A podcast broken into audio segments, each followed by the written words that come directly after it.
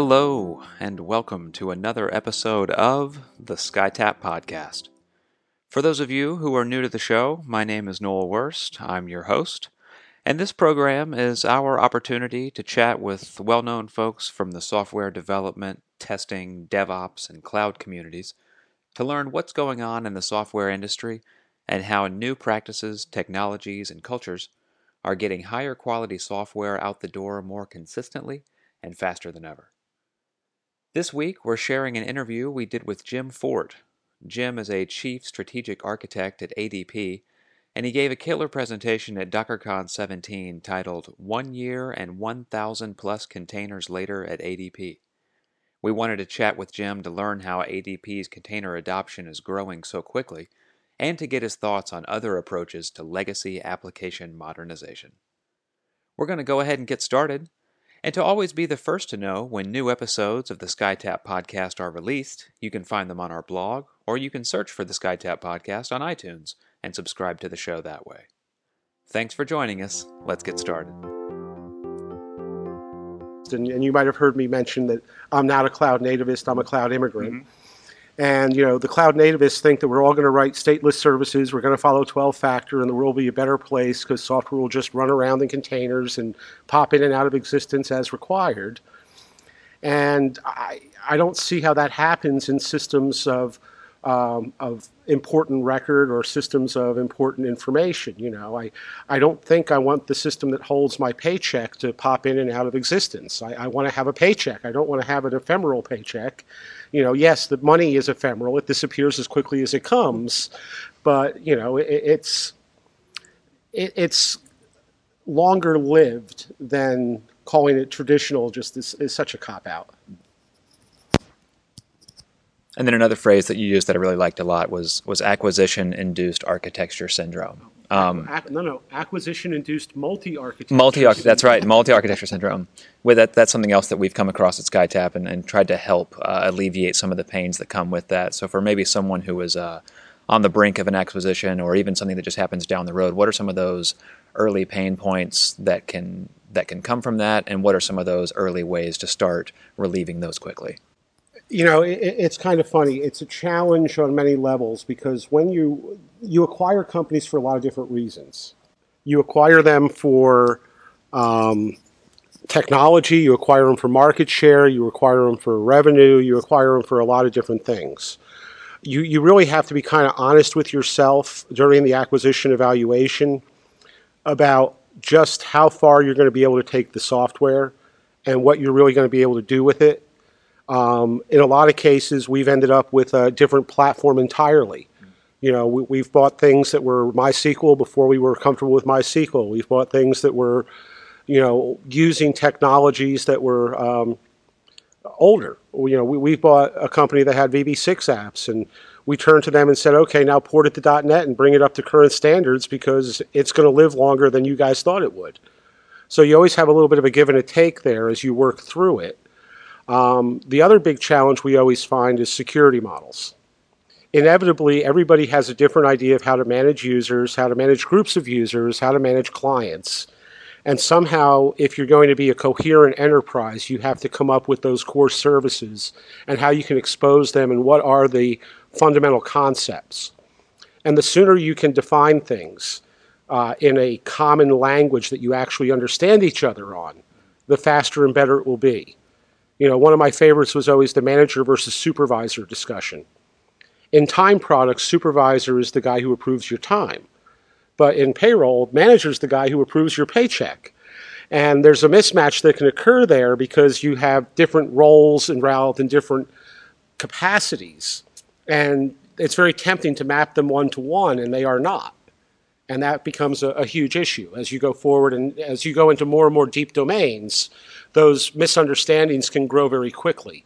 Because, you know, human language is great, it's symbolic, it's wonderful, but you symbolically understand what you think something means. I symbolically understand what I think something means. Be great if they matched. They don't always. So you talk about understanding each other. Uh, you mentioned about the, the, difference between cloud nativists and cloud immigrants, and how you, view yourself as a as a cloud immigrant, and that you don't want a wall between those groups of people. Um, are there always going to be differences that those two people are going to always struggle to see eye to eye on, eye to eye on, or is there an opportunity, whether it's through technology or culture or whatever it is, for the nativists to understand that the immigrants deal with completely different challenges than they do, and maybe a moderniz- modernization effort in particular, or is that wall is that wall going to exist for for a while? Um, I suspect the wall will exist for a while at some level. Um, it was promising today to hear Oracle say they're sticking their database in a container. Uh, one of my big complaints today is that the uh, the container world or the cloud nativist world doesn't really understand how to address things that go fit. Uh, the example I always like is you have, say, a big Oracle RAC or a big cluster of database servers. And if I'm running eight discrete, you know, monster servers to run my Oracle, the likelihood that I'm going to be able to fit that in a container anytime soon is pretty slim. So I, I keep pushing on um, and Docker and others to come up with ways where they can create a, a dummy container in the uh, native world that is kind of a punch out into the legacy world or the immigrant world and make it so that their dynamicism can still work even though there's boat anchors out there. You know, my, my big Oracle RAC may be a boat anchor, but why can't I describe that to Docker Compose or Docker Swarm in a way that it knows I can handle X number of connections or I can handle X number of whatevers, and then allow the auto scaling and the dynamicism to run up and around to that and make it so that it participates in a more holistic way. And my big fear is that for non native apps, we're going to end up with a little bit of a management nightmare where the impedance mismatch hits between the, the legacy world and the, and the new world. So I think that's a really interesting point because from the the container point of view, everything should run in a container, in containers. From the legacy point of view, I'm only going to put services in containers when I have them. Mm-hmm. So one side says only a little bit, the other side side says everything. So how do you go about figuring out what should be containerized versus what shouldn't? I mean, Oracle RAC is one example, but at the moment, um, Docker makes it easy for me until there's a good story for persistence, uh, more or less anything that is ephemeral and can be uh, static and not you know stateful is a great candidate for a container. Right now, anything that requires persistence and long-lived data is a bit of a bitch to get into a container. So you kind of look at it as well. Maybe that database belongs, uh, you know, even if MySQL or Postgres or whatever will run in a container Maybe I still want it in a VM because I can attach it to my disk in a more meaningful way. I can get replication, I can get redundancy and recoverability, which the container ecosystem hasn't quite matured all the way to. You know, I, I keep waiting for, I guess it'll be the next DockerCon now, where Docker pops out their solution to persistence for everybody and makes it a first class citizen. Um, but you know, right now it's one of those areas where you have to make compromises, and those compromises can become management nightmares. So you've got to really pick and choose. Um, from my point of view right now, what I'm thinking is that your web and your app tiers are very much available to move into containers and become more fluid and more dynamic. But your persistence layer, where you have a, a petabyte of data or more, is probably going to stay anchored to something that is more than likely in your data center or on premise. So a long time ago, uh, Martin Fowler wrote about uh, a pattern for for modernization, mm-hmm. which he called the strangler pattern. It's the idea being um, you need to run kind of old and new in parallel, and and you build new things, new services, kind of one by one, and it's sort of like a vine or, uh, mm-hmm. around a tree, with the idea being that you know, at some point you're dealing more with the services, the new services that you've built than with what was underneath it, and you've subsumed what's underneath it. So, question I have is, do you see that as as a viable approach that you use? And my other question is, uh, does the legacy part ever go away? I think that I agree generally with the strangler approach. Uh, I, I, tend to phrase it more as encapsulate and isolate, mm-hmm. and try to. Uh, get the monolith contained and, and isolated behind APIs. Because if you come down to it, the difference between a microservice and a monolith is very minimal. because you're interacting with both mostly through the API anyway. And if you're interacting through the API, why do you care it's one or the other? So, f- from my point of view, the legacy will die at some point, but it may be years in the future because you should really evolve and look at where you have the um, code volatility that justifies the work. You know, if you think about it, if you have a giant application that does something, and you cheese grate it down to web to microservices just to say you're a purist and on your microservices. If you're lucky, you've got the same thing running. If you're lucky, it performs as well, maybe, Maybe. And you've really done nothing but you know wasted a lot of time and effort to get some efficiency that you're not really attaining. So I view it as get the get the monolith isolated behind the API, and then start to work on redirecting the API where you have a high rate of change. And eventually, when you've gotten to that point where Fowler would say you've managed to get to where you're doing mostly new services, you can then go back and look at how do you kill that last service. I also have some concerns in the microservice space around how do you deal with things like ad hoc reporting and other data consistency issues. Uh, being in a payroll company, an HCM company, we do a lot of system of record work for HR and payroll and other things. And it's very hard to try to explain to a client, no, that's not available in this report because that's on microservice 73 and we only have coverage from 70 to 71 at the moment or whatever. So I, I- get why it's attractive. I get why you want to be able to iterate quickly. But I think it introduces a whole new layer of complexity where you end up with data pumps and other type of models and potentially end up in a data warehousing hell because now you've made your microservices so small and disjunct that you end up in a bad place. I also think that Fowler makes an interesting point about when do you go to microservices. He's, he very strongly suggests that you start by building a monolith and you carve it down when it becomes cumbersome. I've seen a lot of teams try to go to microservices from the start, and when they try to go to microservices from the get go, they end up with Femto services or Pico services or some ridiculous level of granularity where it becomes unmanageable and potentially unstable because of the complexity and the sprawl. just one thing to mention there that goes to your point. Uh, if you see the the trace routes that people put together to kind of show you how their new microservices system, what it looks like, they're all Death Stars. Mm-hmm. Every one of them looks exactly the same. Is is and so you've got something that's quite complex, and the challenge of making it comprehensible is is a big issue. Well, basically, you need a spirograph to go ahead and draw your network drawing. well, what's going on? Well, you see, this circle just keeps going around and around and around and around and around and around and around, and it comes out. Oh, wait, no, it keeps going around. It may never come out. so I, I think there's a, a place for it, and I think there's a certainly in, in high volatility code where you're iterating a lot. I can see the value.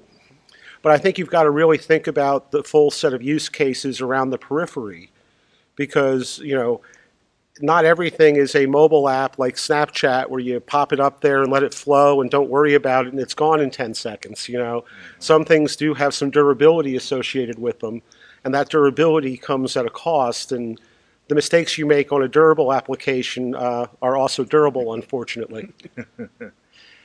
At, at Container World, you mentioned that um, you guys do your development up in the cloud, dev and test in the cloud, and then run on premises production.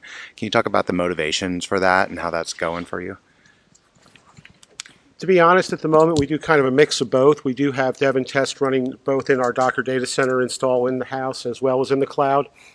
Uh, typically, it's about uh, provisioning time and the appearance that it's more uh, elastic to go straight to the public cloud for the development side. Uh, public cloud for uh, production is more challenging because of the uh, security paranoia that we deal with, and there's some concerns around the um, how do you protect the data at rest in the cloud and um, we have some very strange opinions on some of that stuff around uh, the keys and the ciphertext can't be with the same vendor because then they could be subpoenaed and decrypted and th- I am an amateur uh, paranoia person. I, I, I do security mainly because the professional paranoids have made my life living hell enough that I need to do enough to fight back and try to figure out how we keep moving the company forward. Um, but I do not claim to be a security professional. So to to wrap up, you had you had two other lines in your session yesterday that I thought were just awesome. That kind of can be used as motivators to to figure out what your best path to moderniz- modernization is. And you said um, you said if you wait to adapt or if you wait to adopt technology until you're comfortable with it, you're probably too late. Uh, which I really liked a lot. That actually belongs to Bryan Cantrill. Uh, Bryan Cantrill made the point at ContainerSummit.io, I think it was in New York a year or so ago, where he stood up on stage and said, if you wait till you're comfortable with technology, you're probably too late. And I thought that was a very telling thing. That was great. And then you also said, I'm not sure if this one if this one was yours, but you said uh, you, you said how much engineering that that a, that a great question for engineering teams to ask themselves is how much engineering do you want to do versus how much engineering do you just want to get done.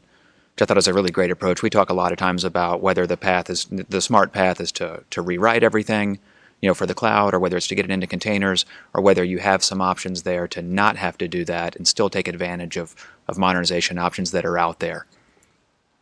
From, from my perspective, if we assume we have a fixed amount of resource to do the work, putting crappy code or monoliths into containers to change your build and commit semantic and how you deploy and how you operate frees up enough bodies that you can go back and clean up the things that really are ugly and need correction or need improvement. So it becomes kind of an arbitrage of where do you want to play the game. You know, I, I think that a lot of the vendors, the, the Dockers of the world, the Joyents of the world, uh, the Mesoses of the world, have done some great things to lower the barrier for people to adopt elastic cloud type of technologies without necessarily having to become engineers themselves. And as it becomes more consumerized, I think there's a lot of benefit to even taking the older code and moving it and getting the reliability and the better uh, management and better semantics around how you interact with it. You know, at one point I tried to get to where we could move VMs the way we talk about moving containers. And all I would ever get from the ops team was lectures on time and space and physics. No, you can't do that. No, it won't work. No, it'll take too long. No, it will.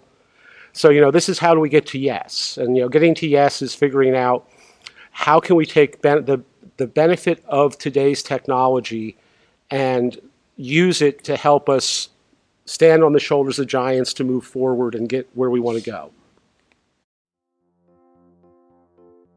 That's going to do it for this week's episode.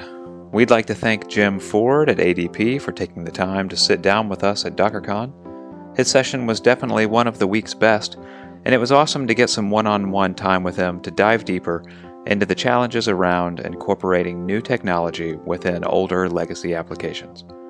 We also recorded episodes with speakers from Accenture and Puppet while we were there at DockerCon, and those episodes will post next week and the week after.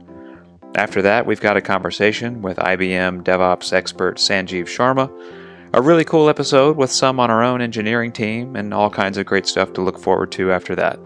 So don't forget, you can subscribe to this show on iTunes so you're always the first to know about new episodes. Thanks so much again for joining us. We hope to have you join us again on future episodes of the Skytap Podcast.